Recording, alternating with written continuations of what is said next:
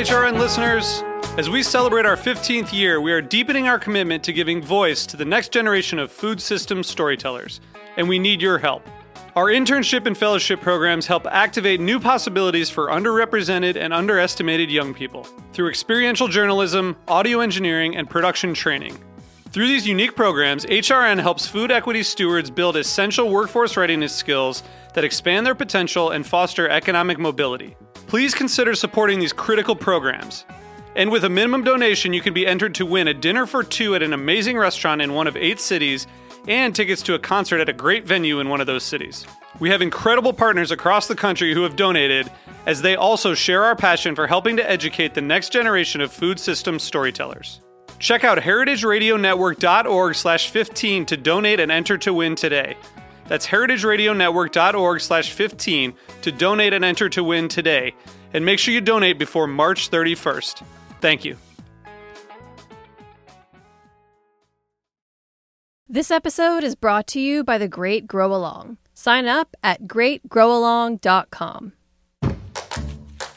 With our growing season just around the corner, we're sowing seeds of knowledge and empathy on this week's episode of Meat and Three through four unique stories. I'm always shocked at how aggressive people are with their language. They'll have something like Japanese knotweed and they'll say, you know, these are terrible, they're they're foreigners, they're invasive and you know, but they're also, you know, they're really healthy if you eat them. We're surrounded by seeds that have already adapted to live with us and they're actually already kind of living in the future because cities are hotter and they're more polluted and they're more fragmented, and these are the plants that can deal with that. Tune in to Meat and Three, available wherever you get your podcasts.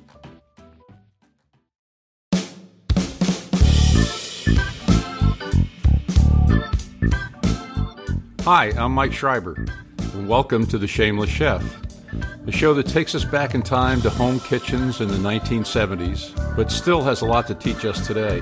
I developed this show with Michael Davenport in 1977. He was the original host of The Shameless Chef, and he shared his fearless attitudes towards food and encouraged home cooks to have fun and take some risks in the kitchen. I'm excited to keep this legacy alive and share The Shameless Chef with you on Heritage Radio Network. Today's episode is about lunch. You'll hear Michael's ideas for stepping up what's in your brown bag and get some novel suggestions for making sandwiches and salads. But first, I want to tell you a little history lesson I once learned from Michael Davenport. At the time, we were about to share a meal, and Michael said, Let's have supper. I asked Michael why he used the word supper and said, Isn't supper and dinner the same thing? And in his usual impassioned way, he explained the difference between supper and dinner. He explained that dinner is referred to as the primary meal of the day, and supper was traditionally used to reference a lighter meal later in the day. And that since the primary meal of the day was usually taken in midday in more rural areas where the hard labor was taking place, and thus give them strength to finish the day's work, then an additional and much lighter meal would be served at the end of the day and referred to as supper. In addition, Michael noted that if you grew up in the South post colonial era, chances were your association with the words have more to do with colloquial etymology rather than the time of day you sat down to eat. For example, you may have heard, supper's ready, just before Mama or Grandma placed a table full of delicious dishes before you. Because back then, families would sit down together to enjoy supper, not dinner, whether it was at noon or six o'clock in the evening. Well, today we've evolved into a more suburban lifestyle, and we commonly use lunch for midday and dinner for the end of the day meal. Well, now let's dive into the foods we eat for lunch and get some new recommendations from Michael Davenport.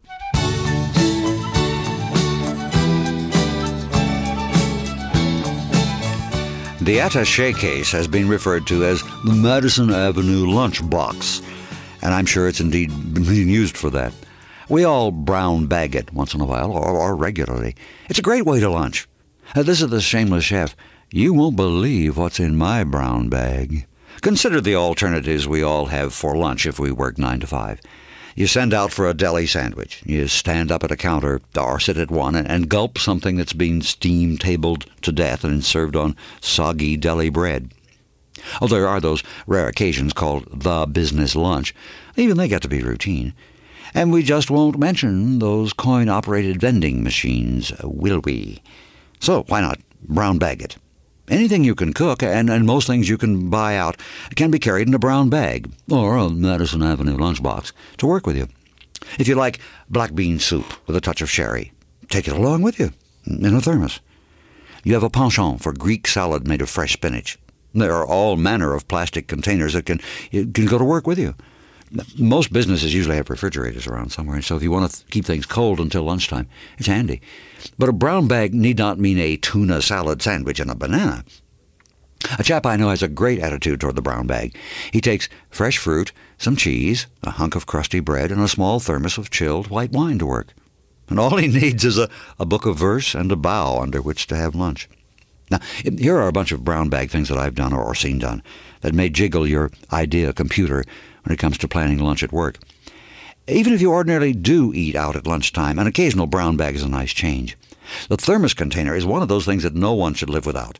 It makes it possible to take all manner of soups and stews to work, and beverages likewise. I don't mean just, just coffee. How about uh, a cappuccino or espresso? And, and if a sandwich is your thing, try exotic sandwiches like uh, watercress or cucumber, or pate, uh, or some less exotic ones like peanut butter and jelly. You can take along a French pastry, uh, or crudités, something to dip them in for those who diet. Look at it this way a brown bag is nothing more than a workday picnic, and, and treat it as such. Uh, two, if you brown bag it, there are all manner of things you can do while you're having your brown bag lunch. You can go to a concert, or a, a lecture maybe, or just a sit down in the park if it's a nice day. And where is it written you can't brown bag it? At a movie. You know that one you've just got to see and are afraid you're going to miss? Michael A. Davenport here, a member in good standing of the Brown Bag Brigade.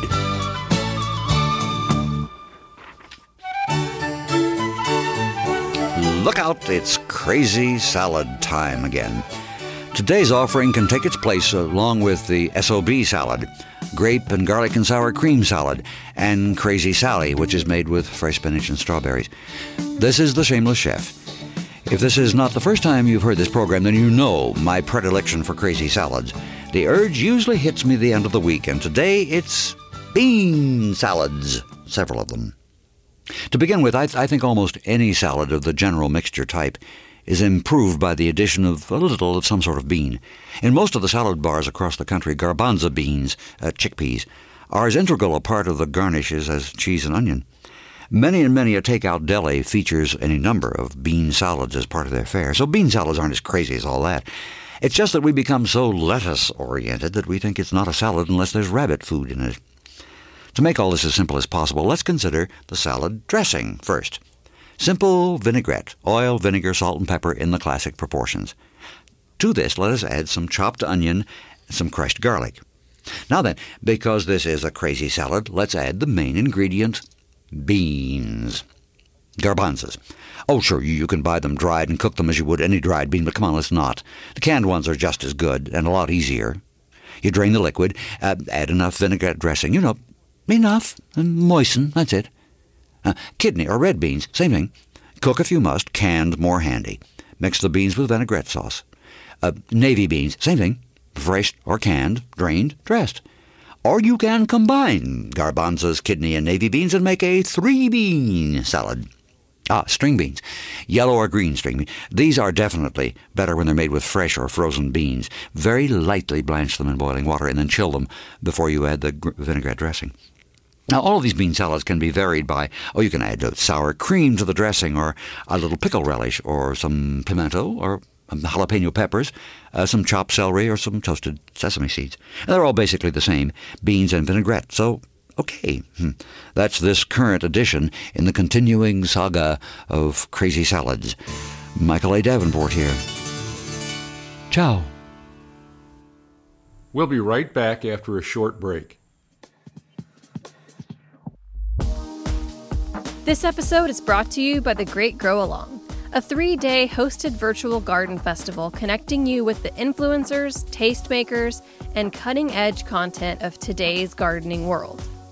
The Great Grow Along will feature 40 plus sessions on topics ranging from houseplants to DIY landscaping.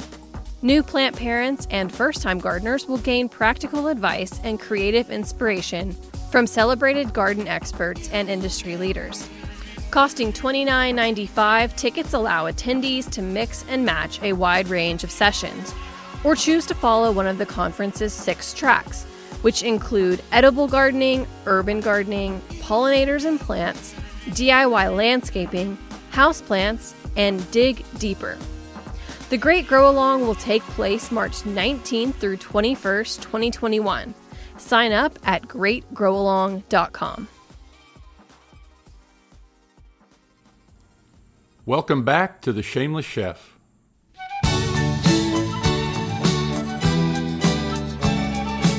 It doesn't seem there's much to be said for sandwiches that hasn't already been said. The good old Earl of Sandwich certainly started something when he decided that two hunks of bread could hold something else to eat. And it's portable. This is the Shameless Chef. Let's consider some downright outre things to make sandwiches of. How often do you have to brown bag it uh, for yourself or a member of the family? We all have to or choose to, and the noontime sandwich is usually looked on askance. Then there are picnic sandwiches, and they tend to be run of the mill too.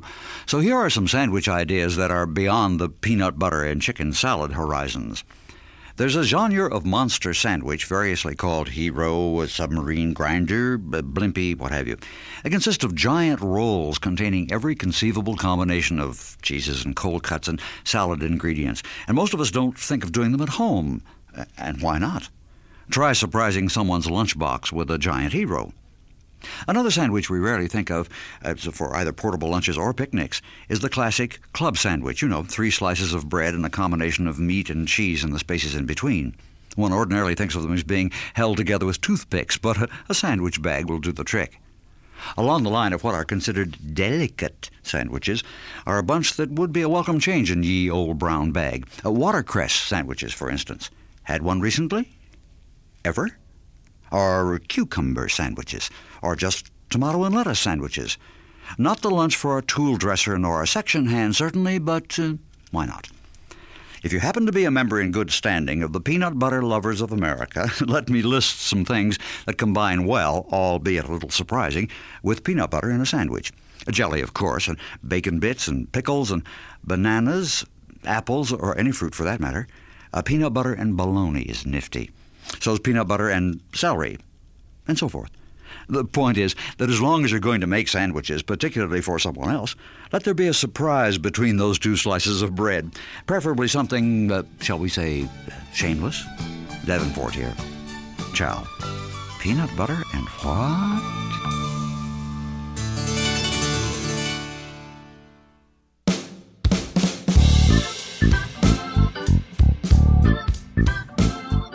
Please subscribe to The Shameless Chef wherever you get your podcasts. The voice you heard throughout this episode was Michael Davenport, the host of The Shameless Chef, who unfortunately passed in 1985 but lived a truly vibrant life.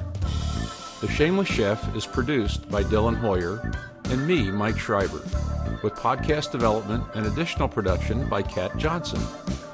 Our audio engineer is Matt Patterson. The original theme song for The Shameless Chef was composed by Chip Davis. Armin Spengen composed the theme music for this podcast. The Shameless Chef is powered by Simplecast. The Shameless Chef is a production of Heritage Radio Network, the world's pioneer food radio station. Learn more at heritageradionetwork.org and follow us at heritage underscore radio.